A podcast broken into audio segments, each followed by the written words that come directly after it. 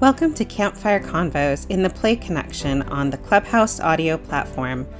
Campfire Convos is a weekly discussion led by Jonathan Pampel, one of Mastermind Adventures' professional dungeon masters. Mastermind Adventures is a team of creative professionals dedicated to conquering isolation and loneliness by building community through play.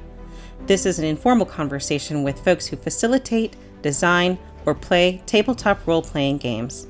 Join us live every Wednesday. Welcome, everyone. My name is John, and I'm a GM with Mastermind Adventures. If you haven't heard of us, we're a team of creative folks doing their best to conquer isolation by building community through play. Today, though, we're here to hang out and talk about characters. What are our favorites? How do we make them? What worked and what didn't? So, we've got a few people that are coming in right now. Looks like Kristen's pinged a few folks. Let me invite you guys on stage. We'll uh, we'll talk about things. So is it is it Mel or You can call me Mel or Melissa or Hey You Oh, okay, that's fine.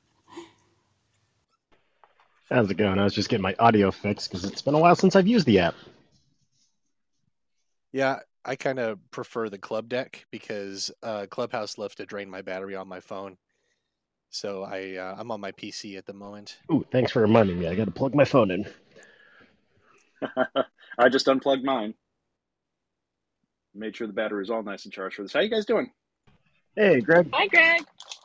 Hey, hey, hey, Bree. Good to see you. Long time no see. Yeah, absolutely. How you been? Peachy. Absolutely peachy. Yeah, love it.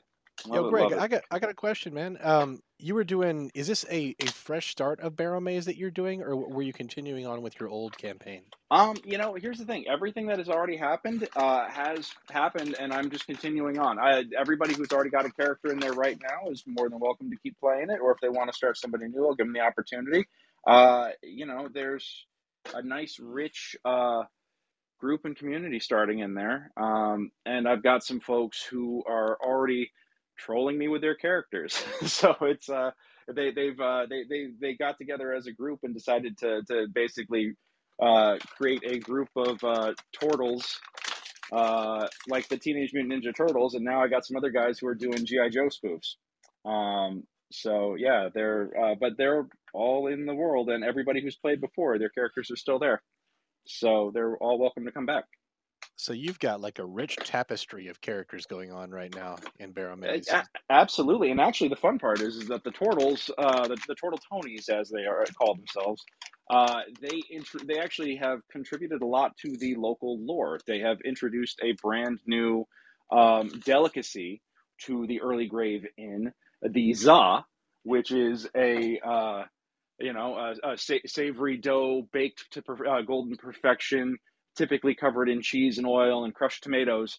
Uh, and they fired in the peat ovens, peat being the main export, peat moss being the main export of uh, the village of Helix. Uh, no joke, that's actually written in the campaign. Uh, the, the, the, the these have taken on such a different flavor. They now called peat zaz, and this is all 100% contributed by my players. Uh, but I have just bought into it wholesale, and now pizzas are becoming one of the main exports of the village. Uh, and they are, uh, you know, and everybody's. Uh, we we did have the debate recently over uh, what makes the best toppings in game. Wow. And I'm sorry, where are you playing this? Oh, this is uh this is Secrets of the Barrow Maze. This is the the West Marches campaign that I'm running. I have never met you before, and I don't know where you're playing this. Oh, uh, Um, it's all online. It's all roll twenty. Uh, actually, if you're on the Mastermind Adventures Discord, you ah, uh, yeah, you can uh, jump into my campaign world. And actually, our booking system just went live for it this week. I've been basically everything that's come before has been a glorified play test to make sure that I could manage it. And uh, now we're ready to really start taking more people. well, that sounds interesting. I mean, any place that has the za from from a peat oven, I'm super super excited about. I love it. And uh, I see your name. Uh, I see you listed as new classic. What was your what, what's your actual name, if you don't mind me asking? Melissa Melissa, Mel. Greg, ple- pleasure to meet you. Hi. Uh, the D and D Club is now live on Twitch. The D and D Club. That's not you, right? No, that is not me. I have No, a th- couple. this is mostly Mastermind Adventures type folks here. Yeah, but I'm I'm looking for you in Discord and trying to see which one of them is. Ah, there you are. Yes. Excellent. Uh, where should I say hello? Which Uh, drop into the Early Grave Tavern. do do And do. Yeah, drop, drop in there, and uh, that's where a lot of people like to post their after action reports. But I'm going to start trying to schedule just like in-game chats and stuff like that, so people can get to know each other. Mm, Because you know, with a West Marches campaign, the idea is that you get you know a, a large pool of people, and everybody kind of gets to know each other, and they'll mix and match uh, adventuring parties. I don't think I'm seeing it. I'm seeing You might have to- Mastermind, You might GM have You to might have to as one of your characters or one of your players. Yeah, you, well, you might have to uh, go into the role, the reaction roles, and um, tag yourself. Reaction rolls. Okay.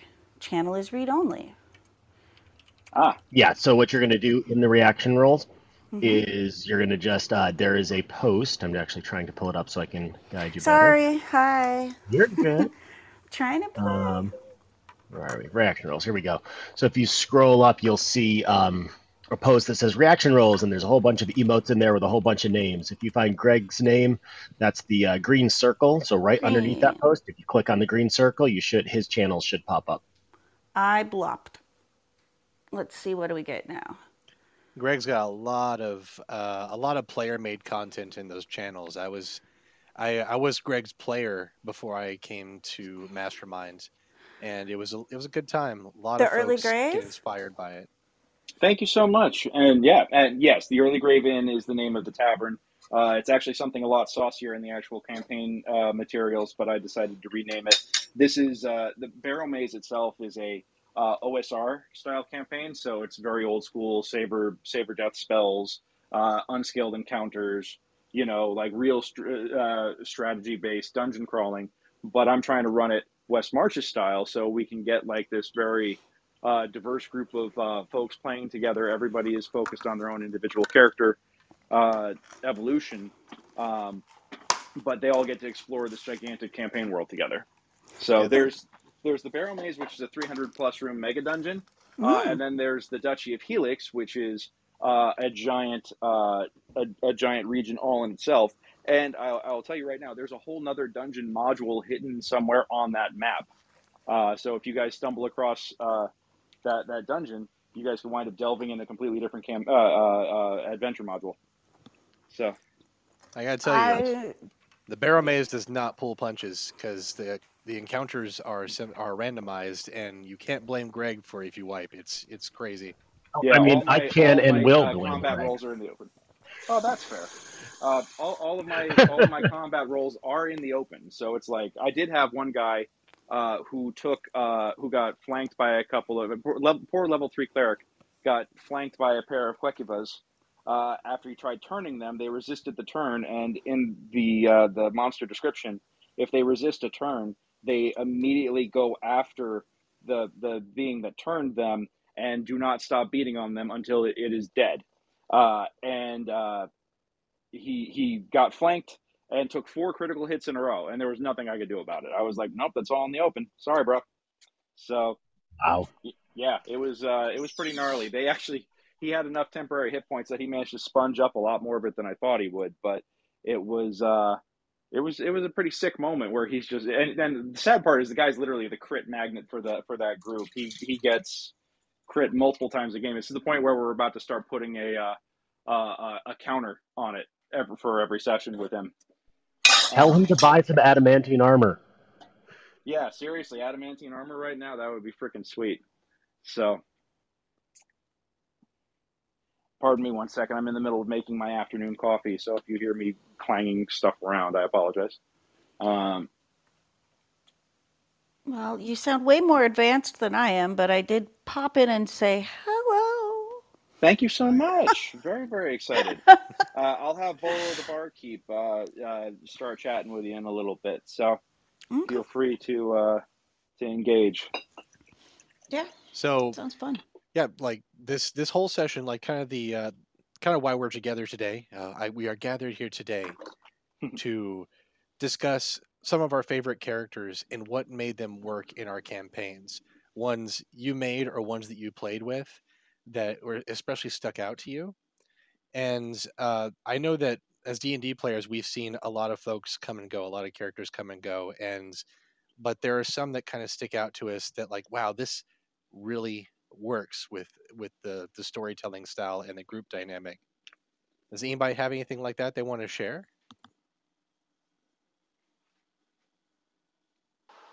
Um, my main, I guess. So I've like themed all my characters. My main character's name is Lark. Um, all my characters are like bird names, and um, she is like an agent of chaos, and I feel like it it it I don't know lends fun to the game. I guess so. I appreciate that about her. Well, you're a I, I played with this character. I DM for that character. So she's a wild magic sorceress that has a bit of ADHD, like Bree herself. Yeah.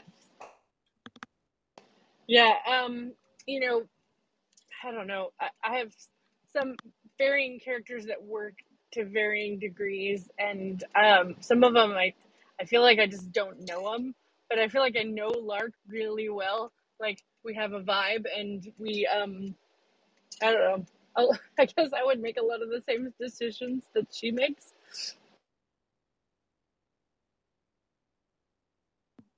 Well, I know that with that group, you are you're you're in a group with a bunch of pretty serious guys. Like they're all like either martial classes or war clerics, dudes that just want to bash skulls. And um adding a little bit of chaos into the mix makes things happen. Whereas like the uh, whereas the other players are like, okay, let's do this smart. Let's let's do this really safe. Where Bree just charges in and gets things done or does not to uh, lots of consequences. or like overkill or they spend the whole battle like trying to revive me because i was in an alternate dimension the whole game or something like that Well, I think it's always super important to have a, a character that will just recklessly run into a room and push the giant red button. That's like the the DM's favorite plot device, really. You know. Yeah, please, please fall for my stuff, or or at at least pretend to. yeah i mean she would definitely be that person she'd be like ooh shiny red button what'll happen if i push it i don't know i'm just gonna push it it'd be really fun um but she's also the kind that'll like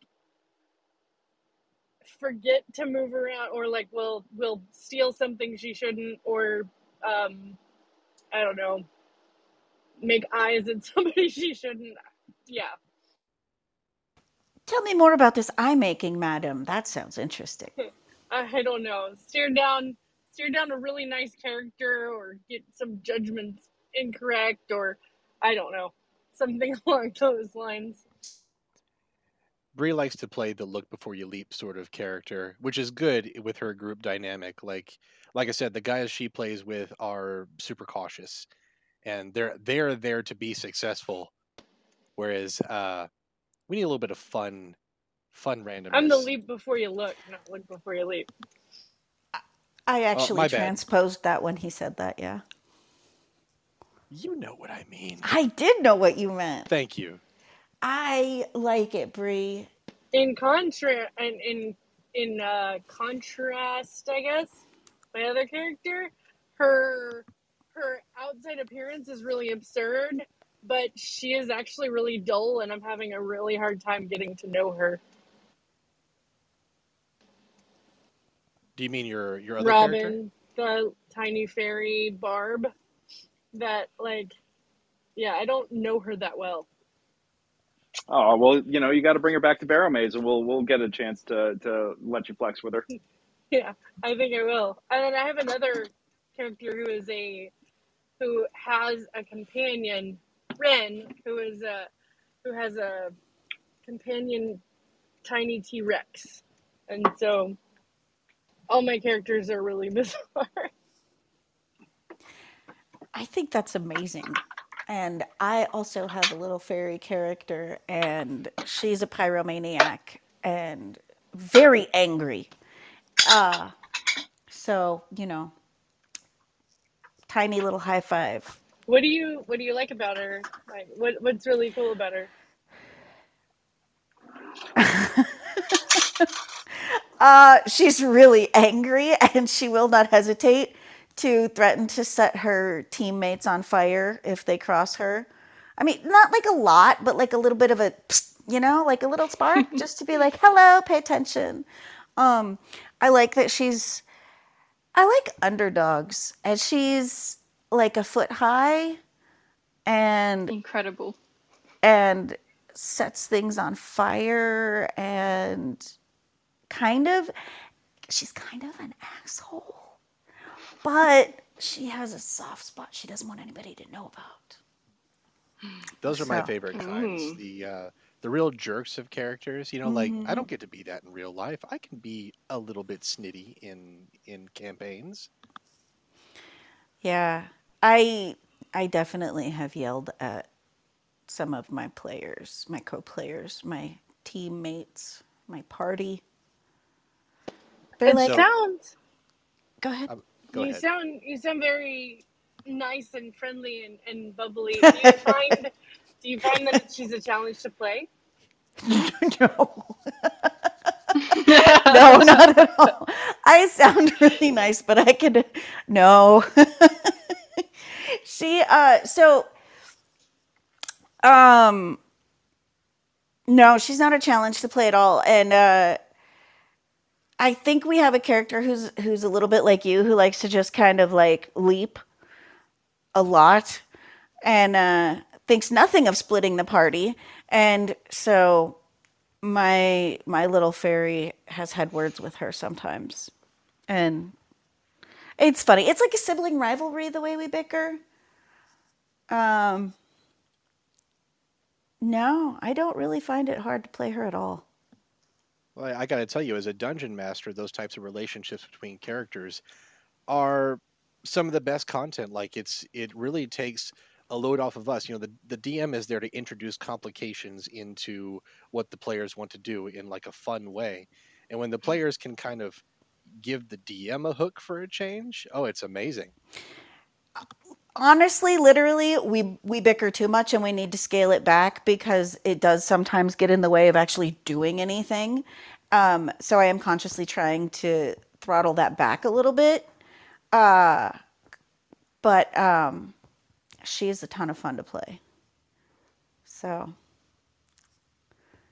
she's definitely one of my current favorites I love that. On that Now, so- note, go on. oh, Ed. Greg, you go. No, no, after you. I I talk all the time, so please.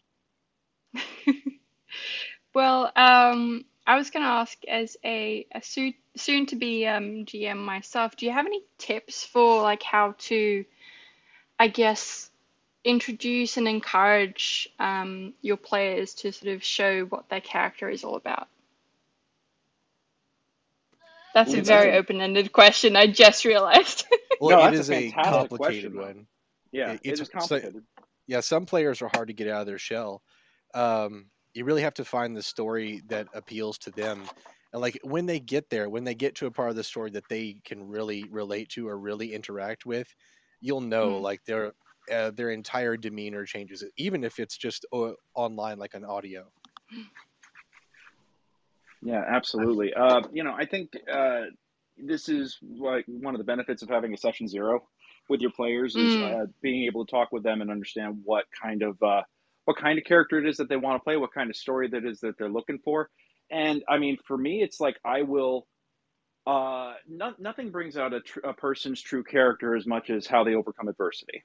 Uh, so you know that's why I like to take people, uh, players' backgrounds or character players' character backgrounds, not player backgrounds. I don't like to metagame like that, but uh, take players' character backgrounds and use it to screw with them, you know, and and there, uh, you know, and then you can find like the method in which that they will come out of their shell most. Do they want to express themselves in combat? Do they want to express themselves through role play? Do they want to show off skills? You know, um, but also like you know you I know that everybody was kind of like obsessed with Boba Fett because he was you know in he looked awesome and and was you know in Empire Strikes Back and had six lines you know and then Mm. went out like went out like a wimp uh, at the end of Jedi or at the beginning of Jedi uh, you know and everybody's like oh my god what a great character but now that we're actually seeing who the character is and there's character evolution and stuff like that some folks are like oh my god they're ruining the character It's like you know, Mm. there's sometimes players and characters want to have an air of mystery, but the thing is, is that everybody's got a story, and the most interesting part about that is finding out what that story is. You know, nobody really. I mean, edge lords really like being like, "Oh, I'm the dark, mysterious one in the corner," you know, but nobody really cares, and you're easily forgettable after about 30 seconds because no one really gives a shit about the the the the the the, the Dark Lord of Denny's sitting in the back of the diner. You know, it's like you, you gotta you, you gotta you gotta offer something to give us a reason to be invested. So you know, Mm. as the DM, it's like give the, give people a reason to to share themselves. Uh, or you know, Just share what they're good at, and uh, give them some adversity to overcome. So not only do they feel comfortable and confident at the table, but uh, people get a better idea of who they are. They can they can share who their persona is in this case. So Mm. just on a little bit more of a simplistic side of it, it's it I find that the more open you are in terms of revealing the characters of your NPCs to them, so try the accent or try Mm. the voice or give them personality or um, and just show that you're not embarrassed by by doing that and opening up, and you'll find that players will do the same. Nice. Okay, awesome. I uh I am working on on some voices, so yeah, And, that's and that's gonna be don't great. feel Thank like you so have to be a master tips. voice actor or anything like that. Like even if you just Oh, do slightly gruff voice or something like that, just anything that gives a slight hint as to who they are is enough. Like do not feel pressured to be a master at voices. I, I'm certainly not. yeah. yeah, you're I'm you're no you're Matthew Mercer, but I exactly. Yeah, I no one is. dabble. yeah, but who is you know?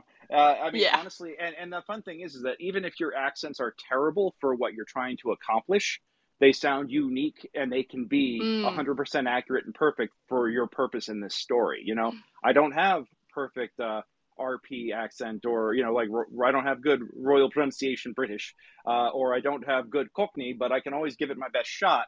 And that's how those mm, characters sound in this world because this is my world, you know? Yeah. So, you know, and so there is like a, a, a freedom to, to, to jump off because there's like uh, to jump off and try something because there is that yes and permissive environment that you're in. It just serves to differentiate the characters from each other, especially if you're the mm. DM. You're doing all these different people, and if they sound even slightly distinct, it's going to do a lot to take your character, uh, take your your players into the world. Um, there is one of our DMs. He gives an um, a DM inspiration um, for us to share something about our character that we haven't previously shared. So just something like flat out asks us. Yeah, no, that's a great approach is to literally just offer them the carrot to do it.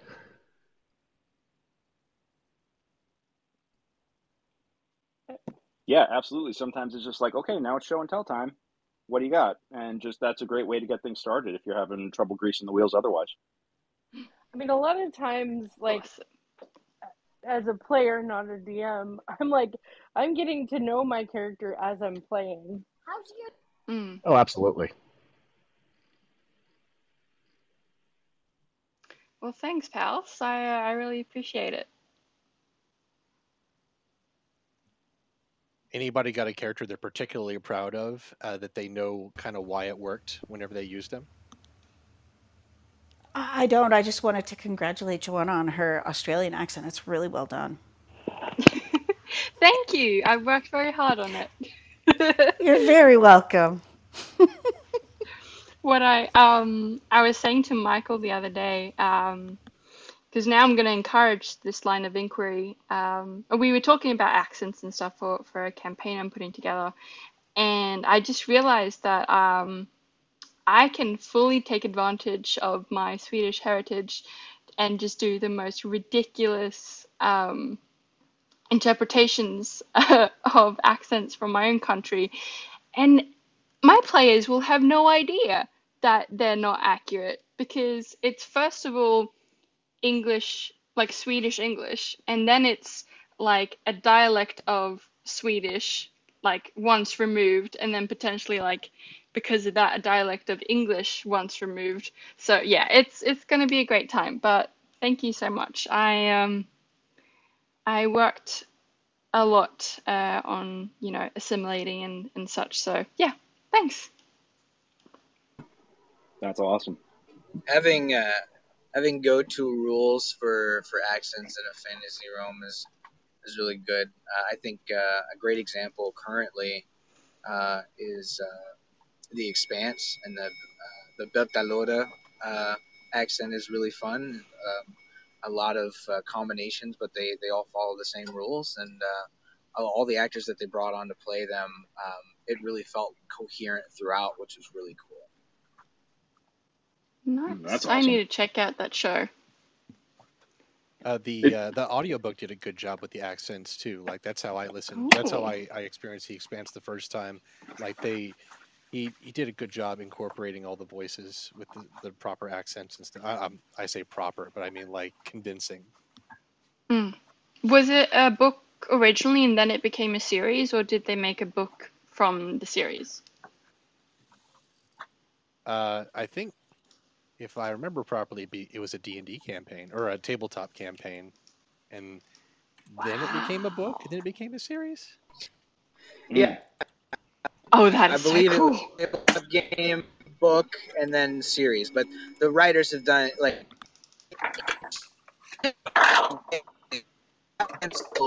Michael, you're cutting out a lot. Are you driving by any chance? nah, your phone. Yeah, I am. Uh, but uh, it got canceled in season three, right? So they, you can see how they changed up how. I mean, honestly, if we're just talking D&D, how they presented the campaign. You can see that change after episode three, or sorry, not episode three, season three. They do. They open up with one through three as a what do you call it? Um, a noir kind of detective feel, and it evolves into a. Honestly, it feels like you're playing like a, a 4TS game, and you're along for the ride.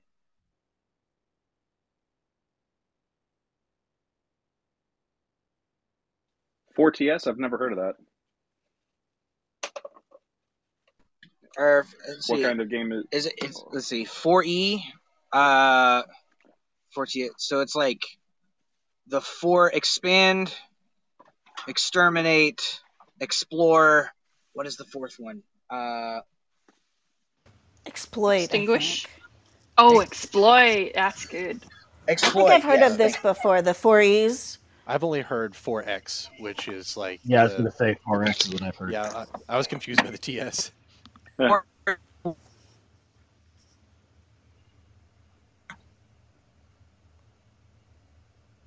Sorry, Michael, you're, you've cut out almost entirely now. We, we might hear you in just a minute. On the subject of accents, I just wanted to say one of my favorite characters that I've heard recently was a guy in a podcast who created a, I think he's a gnome ship captain, ship's mate, something. I, I don't know, but he's ridiculous. He has an accent that doesn't exist anywhere, and um, I literally copied it for a goofy one shot that I did with some of my friends because I liked it so much. But the, the character's name is Spagoober, and he is like cheerfully dumb. And he's just like, hello, I am Spagoober. And it's like, nobody sounds like that. That's like, that's that's ridiculous.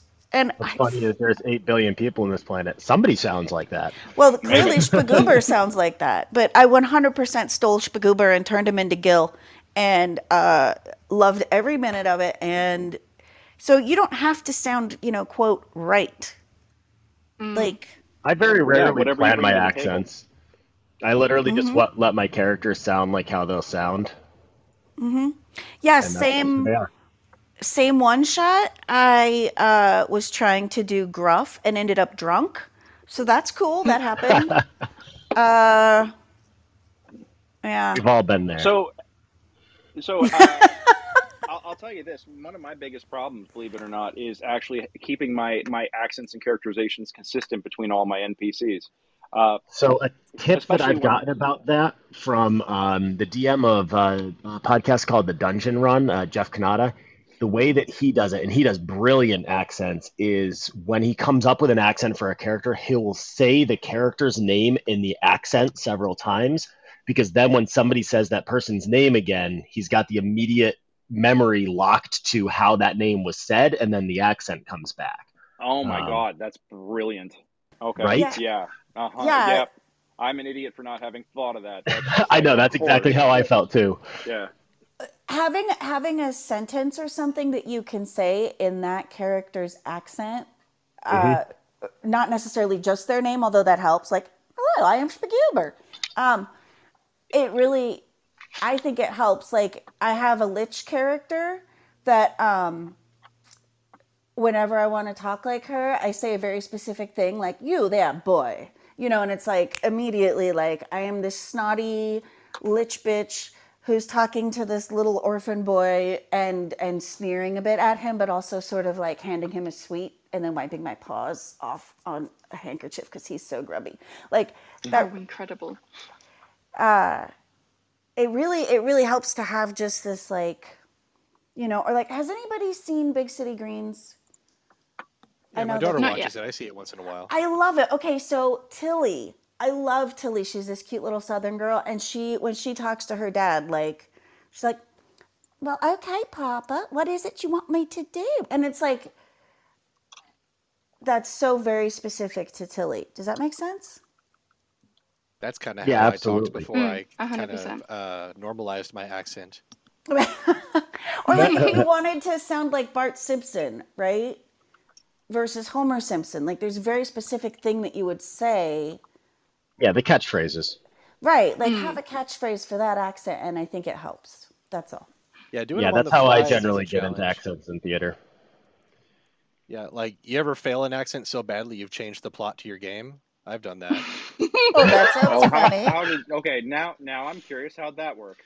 Okay, I was trying to do an accent for a little girl that lived in a country town, and uh, like one of the characters come up and like they hand her like a doll or something like, "Here you go, little one," and I I fail so badly. I'm like, "Thank you," and they're like, "My God, she sounds sinister." Oh, So she had to become uh, something awful in the story instead of you know just a throwaway NPC little girl. Uh, so like it, the story became about her and them discovering exactly what was wrong with her instead of say uh, what I what the story was actually about. That that sounds like the That's brilliant. that sounds like the best kind of mistake.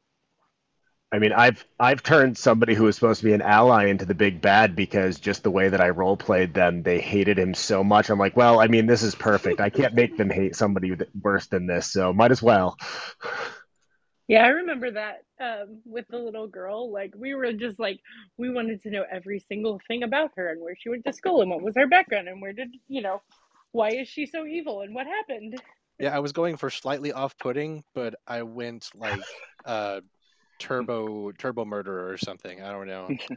You Missed it by shouldn't have much. insulted Mr. Wiggles. Oh my goodness. Oh no. Well, I'm gonna have nightmares now. Thanks. Yep.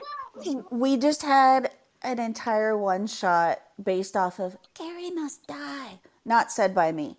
Um, Huh? it was great. Uh huh.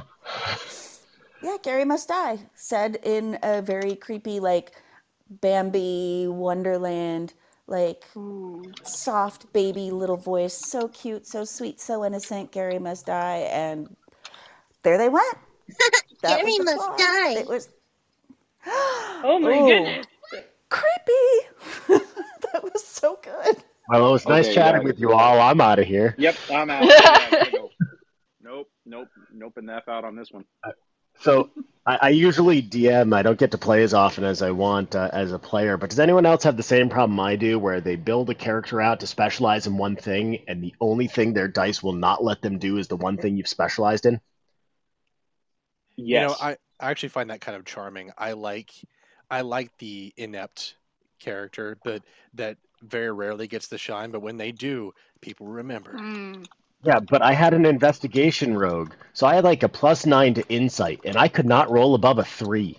On any of my insight checks. So, so there's some. There should be, if you go to Google, there should be some churches around you. What you have is cursed die, and you should uh, you should go go talk to them. They have uh, some services they could provide to maybe rectify that situation. I have We so all many get sets of dice. Wrecked him, nearly killed him.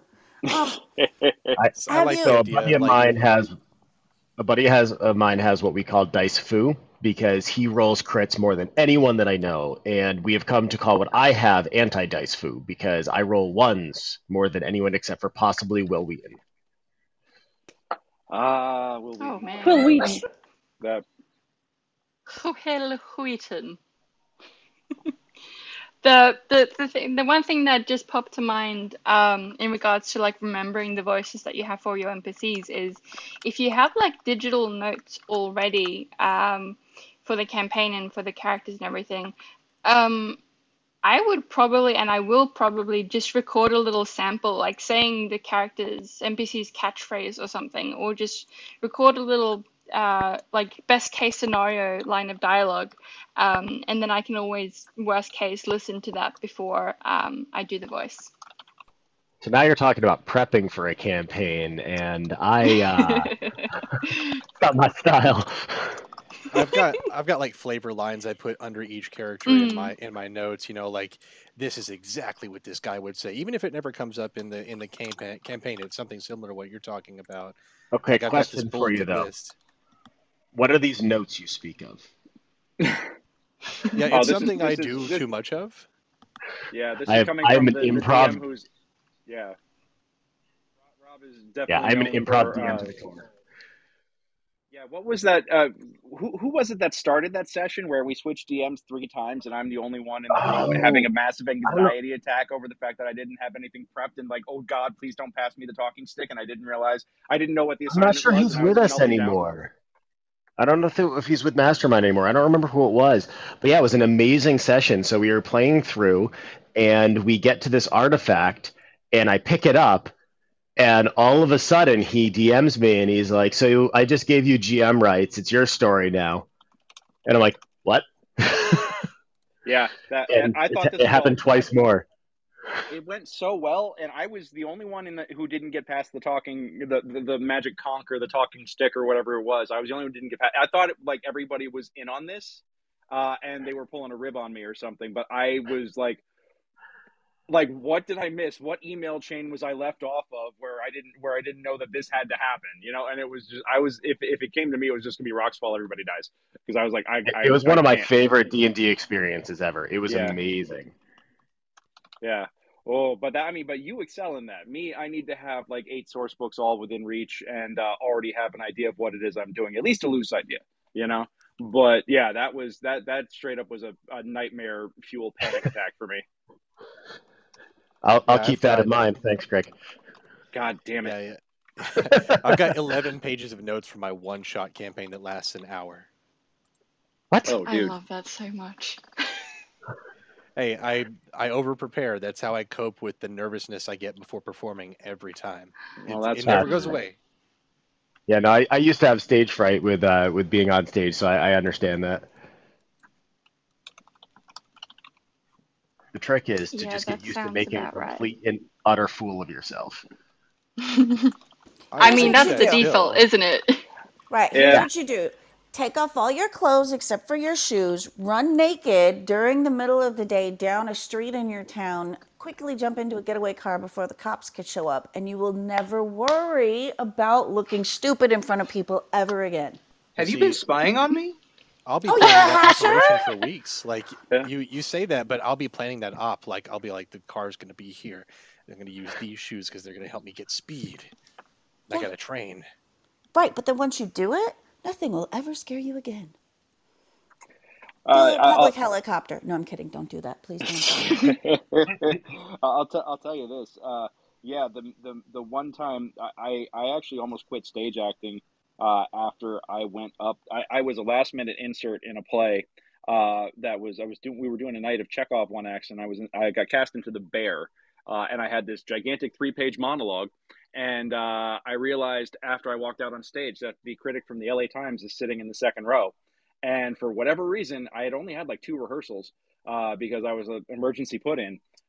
Yep, I got to my big monologue and drew a gigantic blank and just called the cue line uh, like five minutes early.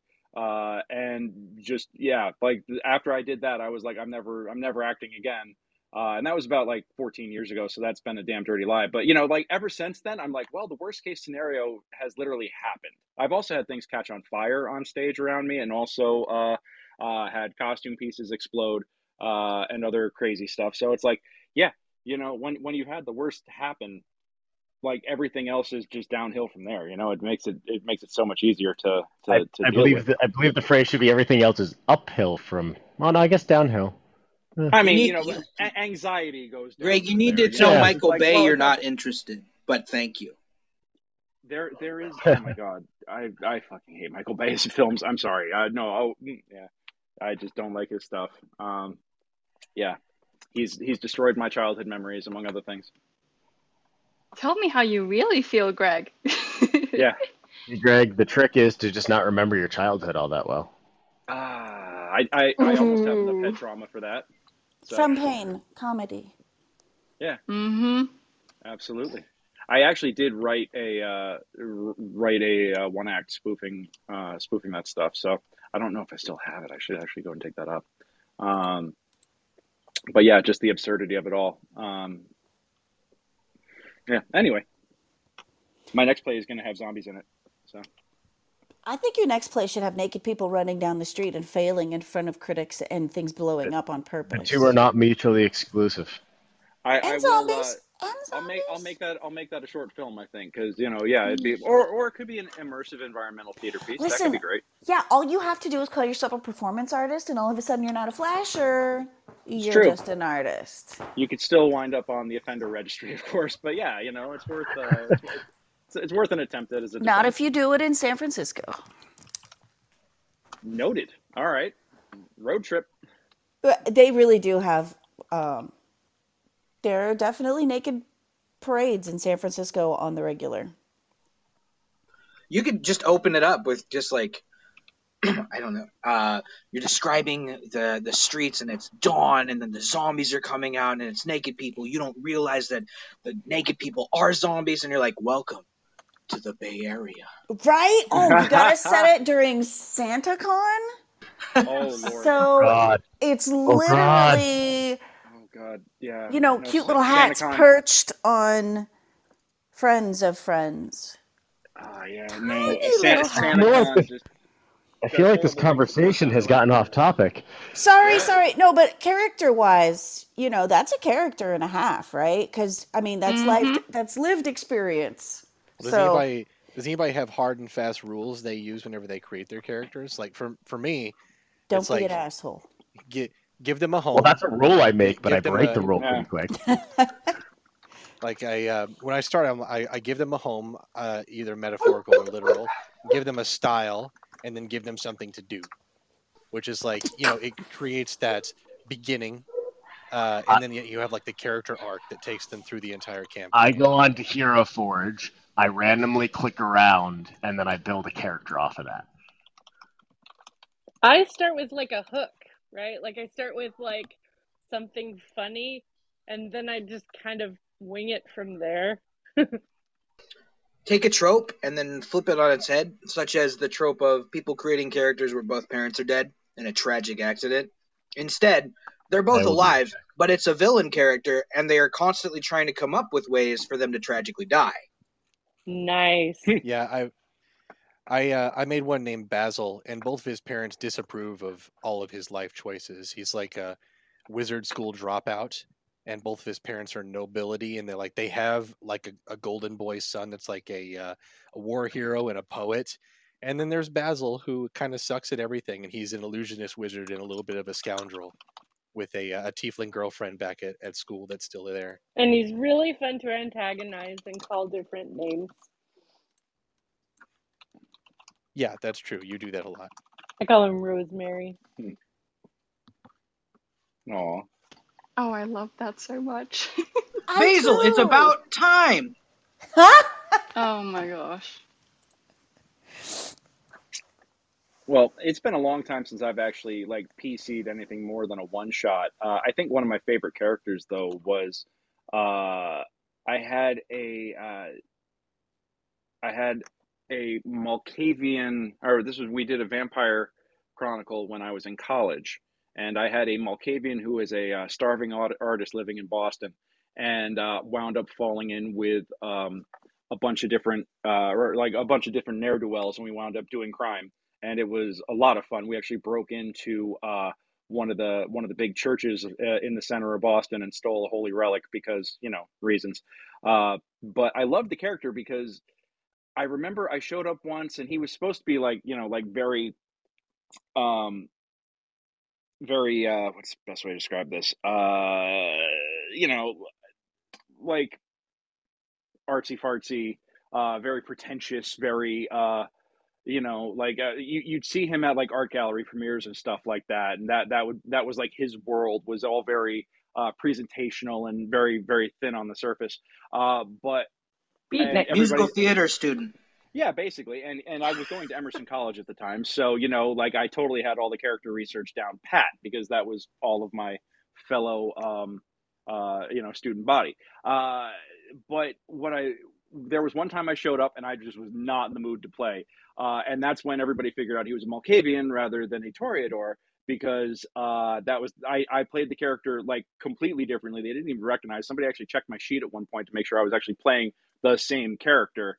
And this is when they realized that uh, I, I this is when I made the choice with the storyteller approval just to go uh, straight uh, multiple personalities with him, and it became a lot of fun because I would like explore improvisationally different triggers to bring out different personality traits and you know the obligatory uh, obligatory self conversation stuff like that and for someone who i mean even though you know like i'm an actor by trade and that's what i was studying and everything else um, at the time i had mostly played hack and slash min max characters up until that point and this was the first time i'd really sunk my teeth pun intended into a really story heavy character heavy role and just had so much fun uh, doing my acting exercises with this character in mind to uh, kind of like try out different things and screw with different accents and come up with like different personalities and, and what are their individual stories and stuff like that. And uh, it was it became like it, got to the point where I just roll a d10 at the top of the top of each session to see who I'd start out as um, and then just like take it away improvisationally from there. And then you'd have, you know, sometimes it was like, oh well, we needed the guy who knew how to drive uh, fast and drive well to get out of here, but now you're left with the 80 year old man who uh, who is drooling on himself sitting in the front seat uh, behind the wheel, and he he's almost catatonic, you know, and and crazy stuff like that. So it was it was uh, a lot of fun to uh, to explore that, and that was like the first character that I was like, this is going to be a fleshed out being or beings rather, uh, and and really get to explore uh, personalities as opposed to just uh, exploding dice. I did that same thing with the. I love that. Uh, I did that same thing with the a uh, changeling bard with an actor feat, um, and his name was one, and he went all the way up to ten, and all the way down to negative ten, and you didn't know it was depending on the roll you know the first the first 10 were the negatives and the the 11 through 20 were the were the positives. Oh nice. That's fun so I'm glad you're one of those players that actually put thought into his Malkavian vampire because a lot of folks just kind of play them wacky.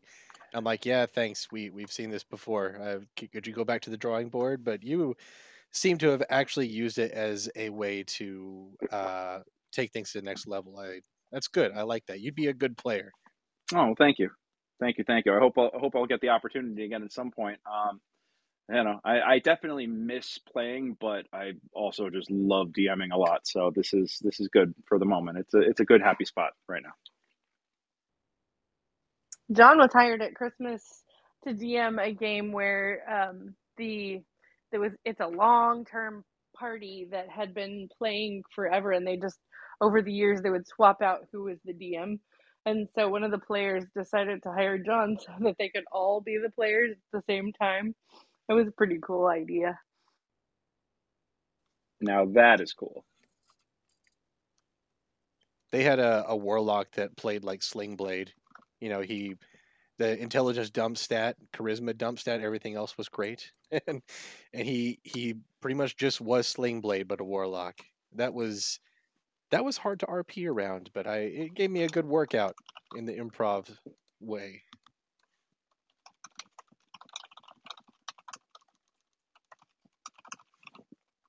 Did has anybody had a character that they just didn't jive with?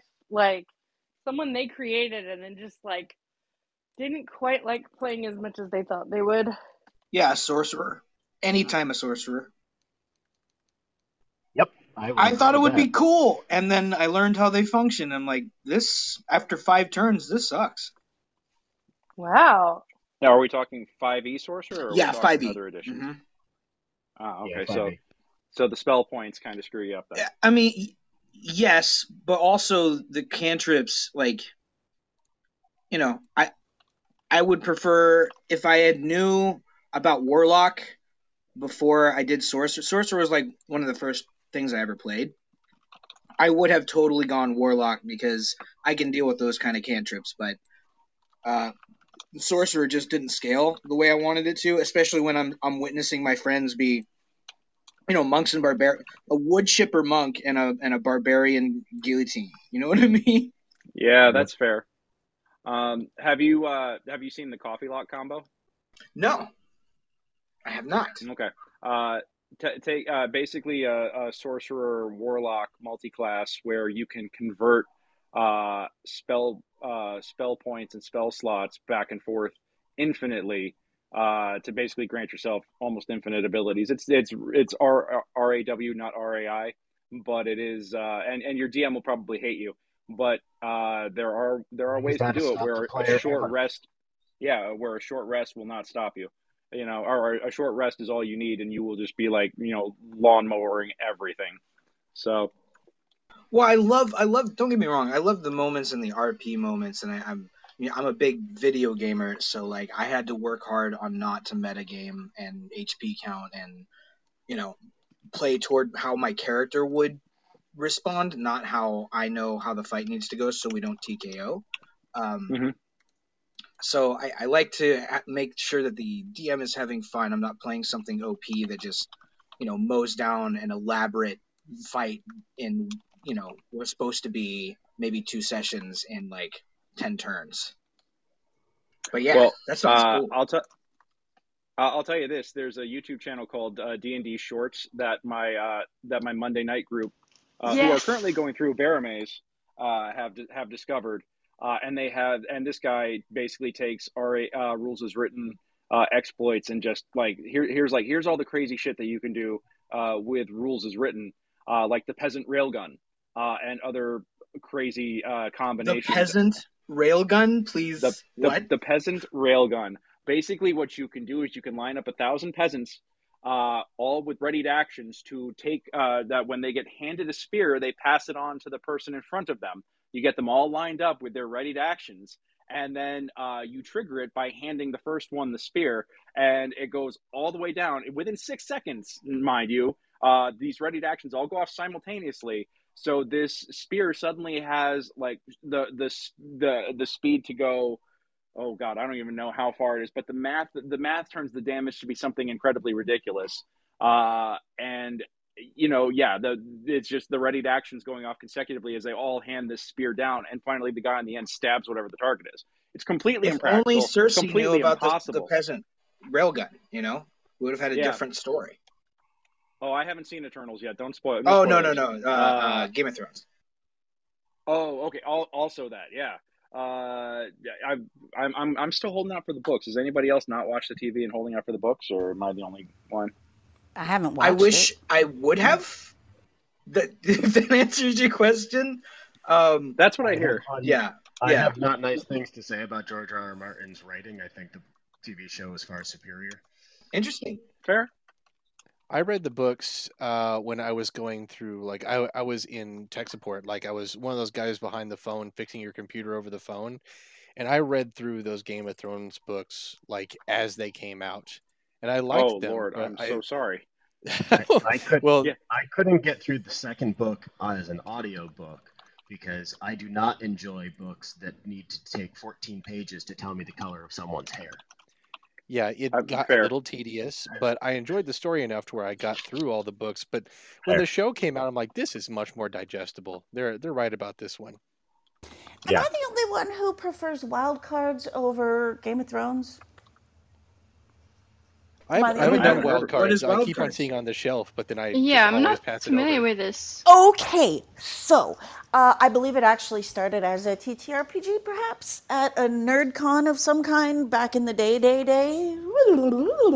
But it's like a shared universe. Um, sometime in the fifties, somebody, some aliens came to the Earth and they tried to set off a rocket, and some big hero dude saved everybody, uh, but the rocket still exploded, and this alien virus spread, and some people got it and some people didn't, and they get powers, and sometimes they draw the uh, Black Queen, which is not good.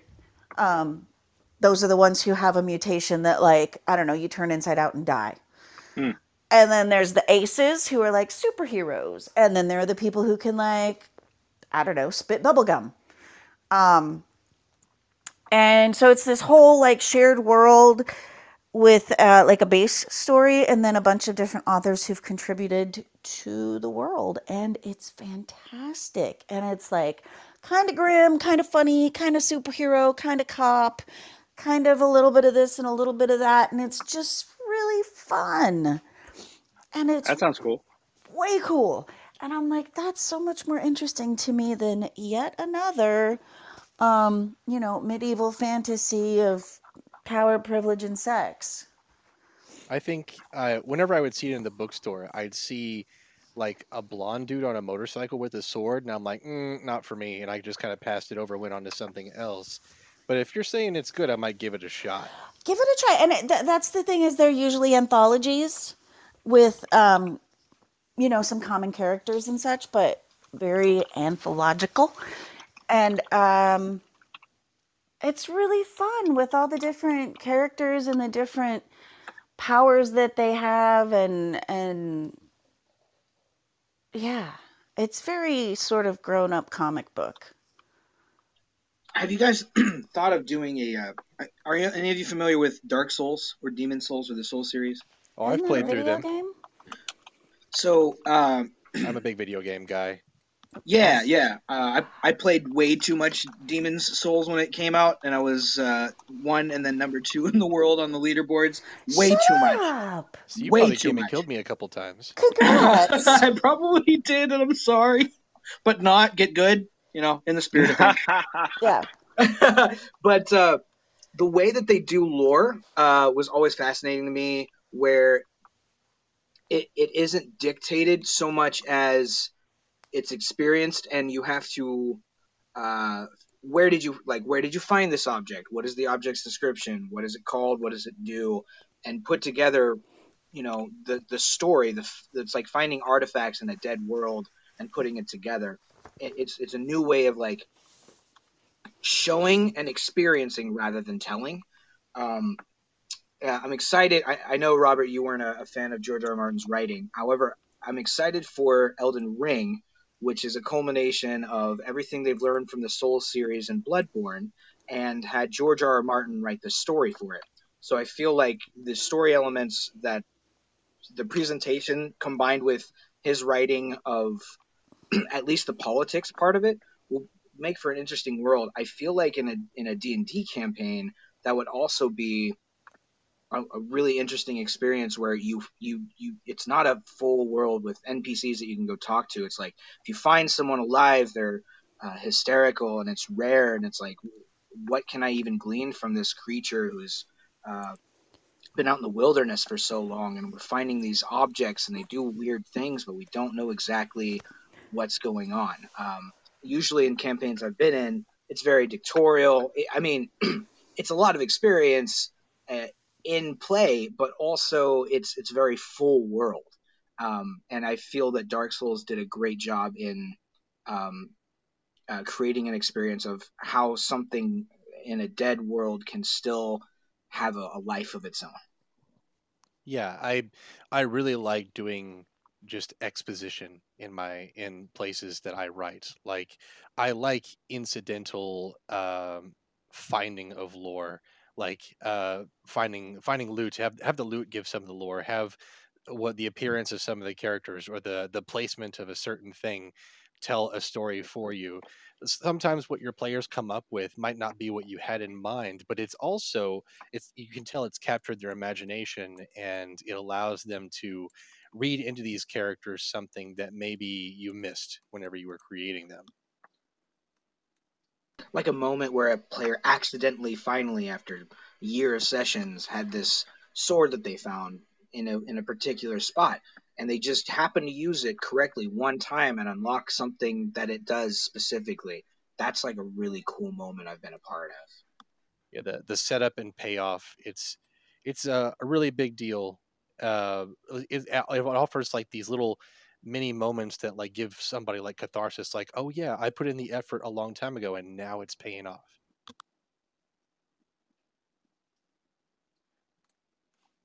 Oh man, we at one point had an orc um, uh, breechcloth that we were carrying around for some reason, and uh, we ended up using it for I don't know to save some kid. I think at some point to protect ourselves using an orc breechcloth. I don't know. Like those are fun moments. I take the everything is significant approach when it comes to lore exposition. I don't like to get the lore fire hose out and just spray you down and see what you soak up. Yeah, there's no way to retain all that, you know, especially if it's all like equally important. It's better to, you know, feed it spoonful by spoonful as opposed to just, you know, like, all right, line up, hose down. So so uh, I got a question for the group. Oh, okay, go ahead. Sorry. I'm sorry. I actually, I, I just want to bid my adieu. I actually have to dip out. I have a class uh, that I have to get ready for uh, in an hour, so I got to finish up my homework for it. But uh, I will be. Uh, but I'm looking forward to the next one of these guys. Thank you so much, and I'll uh, I'll catch you all next time. Hey, see you later, yeah. Thank Greg. You. Thanks a lot. Have a great one, mate. Yep. Thanks. Talk soon. Arrivederci. Peace out, man. Bye. Okay. Have a lovely conversation, guys. I will talk to you all later too. See you, Robert. All right, later, Rob. Is the room ending? No, not just yet. Was, what are you talking about? We have an after party. yeah. Immediately, my brain was like, "No." what is the favorite character arc you've come up with uh, so far for one of your games, or at least maybe the the one you're most proud of that you have in mind? As a DM or a player? Doesn't matter. We're all here. We're we're all players in this game of life. I have never DM'd, but um, my friends and I decided to do an only evil campaign, uh, which was very difficult because it was very nice people all playing characters where we're forced to make the worst and evil decisions. Many people died, even party members died. Um, but uh, my uh, my monk who had killed the entire like monastery after he learned how to fight from them, so he could be the only one that knew how to fight. Uh, ended up having, uh, I believe it was Dwarven Forge, the the Deep Forge uh, thing where there's a black dragon and uh, etc. Uh, we're down there in the in the Deep Forge, and there happens to be a um, a suit of armor or something that looks like a suit of armor. It's covered in some grime and it's dark in there.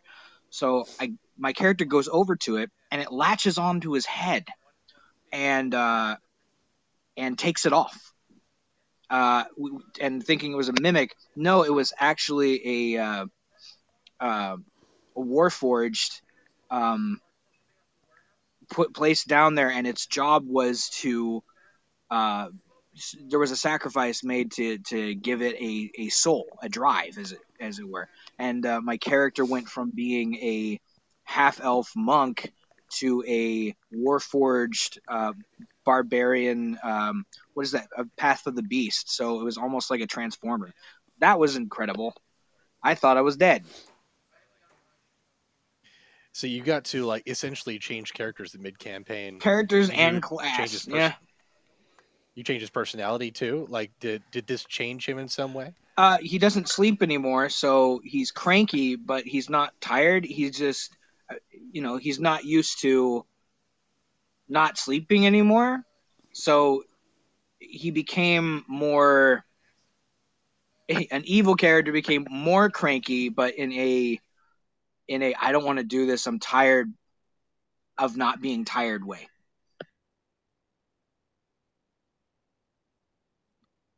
Okay. So let's see. Anybody else got one? I I've got one I can share. I just didn't want to step on anybody. Go ahead. No, go for it. Go for it. Okay. So I've got a character I I place into almost all my campaigns. Uh, his name is Kibo. Uh, he's actually King Kibo, first of his name.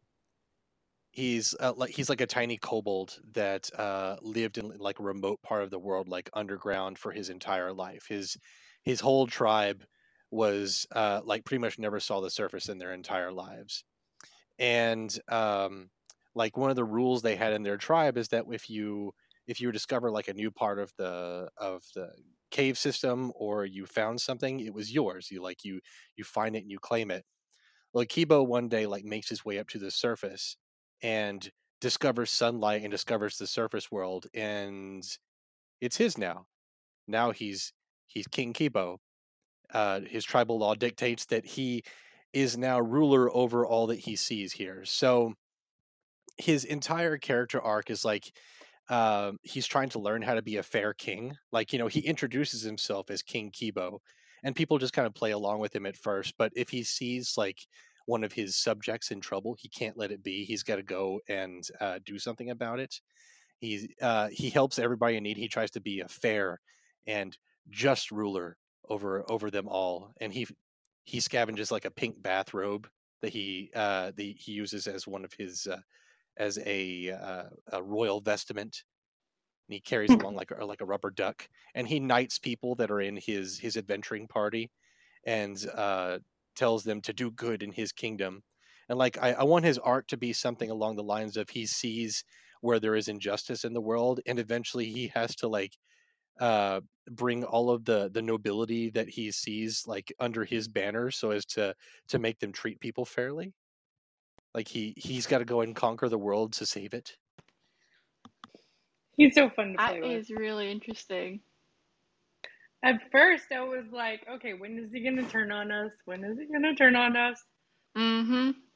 But so far, he hasn't. well eventually i have in mind that kibo's going to turn into like a, a warlord he's like this place kind of sucks i need to overhaul everything but he doesn't know anything about the uh, the overworld right now he's he uh he's just faking it till he makes it and until he like decides like okay so time to bring them all under the kibo banner. He's adorable. yeah right now he's strictly strictly for small time. Does anybody else have a character arc they have in mind for one of their people that they they want to see play out or they have played out?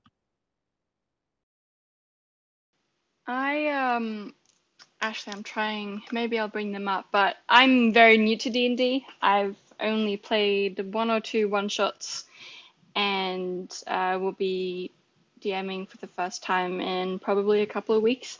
Um, but anyway, I for some reason decided that if I ever create um, a character, whether they be humanoid or whatever, in whatever game or universe, um, they would be called Susan. Um, irregardless of, of gender or presentation, they're just Susan. Um, because I thought that was delightful and, and charming. So um, for D and D, I have a character called Susan. Uh, they're a half orc um, barbarian, I believe, and they are sort of the kind of underdog character where they just seem they seem like they don't necessarily get what's up, but sometimes they will have just like the genius moments of somehow reading between the lines of what's going on. Um, they are curious to a fault in the sense that they are the ones that, that jump and then ask questions. Um, and they're kind of just very much uh, I'd say like a fish out of water kind of vibe. Where in the one shot that we actually did with uh, Greg, so Bex and um, oh, their name escapes me, but we did a one shot and we we came across this this creature, it's like ginormous creature, and all Susan wanted to do was approach it, get to know its name, uh, do a little drawing of it, and and sort of you know like I'm big buff creature, you're big buff creature, let's hang out.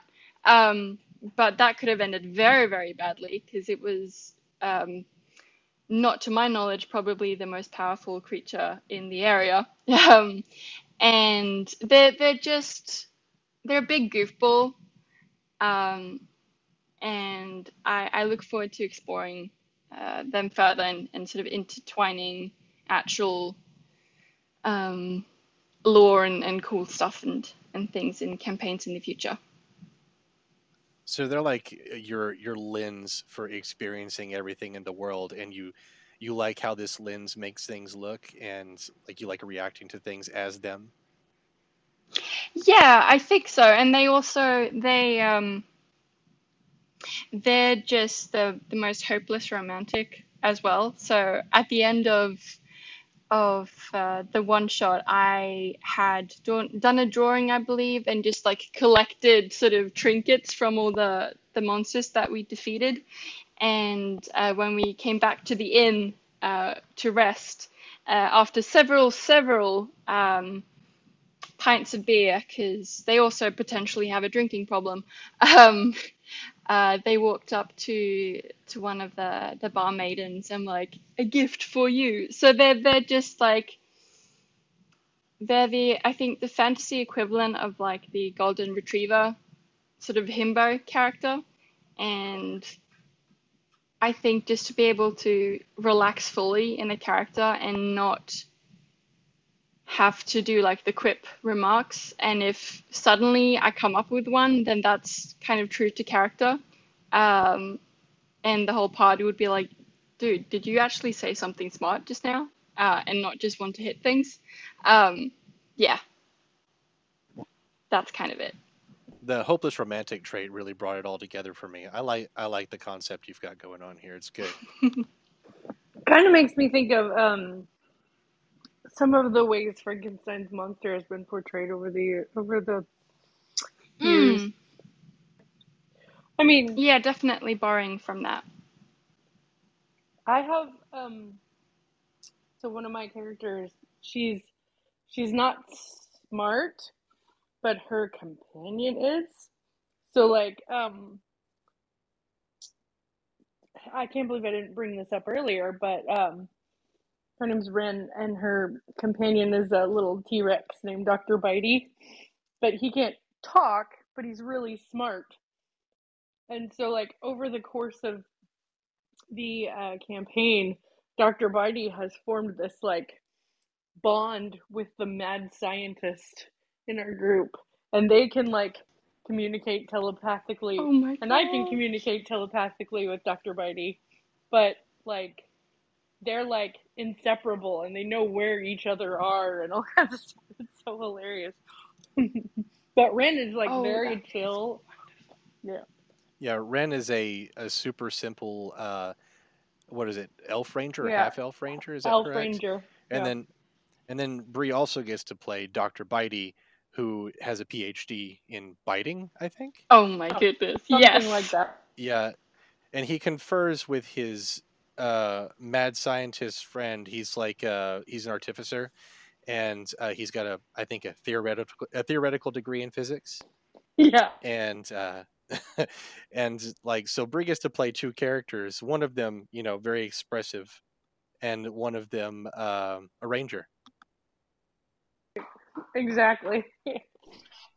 Have you ever guys played a uh, a character like a two character set, but you aren't like two other two people are playing one of the each characters? So I played a um uh crow race. What uh uh uh kenku Kenku, thank you.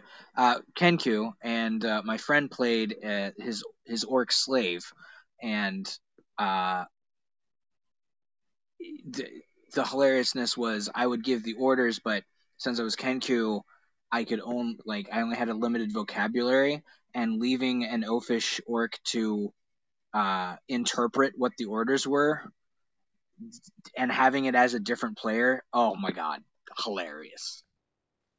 Yeah, because I think Kenku can only say things that they've heard before. Mm-hmm. Is that correct? Yep. They can only mimic speech. Yeah. That's awesome. I think we have a monk. Well, Cody's, or sorry, my brother is a, a monk, and um, was it Bubba? I mean, sorry, um, he is a what is Bubba? Bubba's a War cleric. yeah. I think that that one of them like gets the other one. They they have a close bond, but not like that close is what you're talking about. like the the monk, he's not very communicative. He just, you know, drinks beer and yeah. Well, my friend and I had a discussion. I'm like, well, okay, if this is to be balanced or work, my Kenku is is pretty worthless in terms of like doing anything. He has to rely.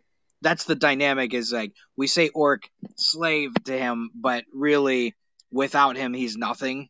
So it, it was like the, the tiny man operating the, the the big guy. I like that trope. The the brains behind the muscle. Exactly.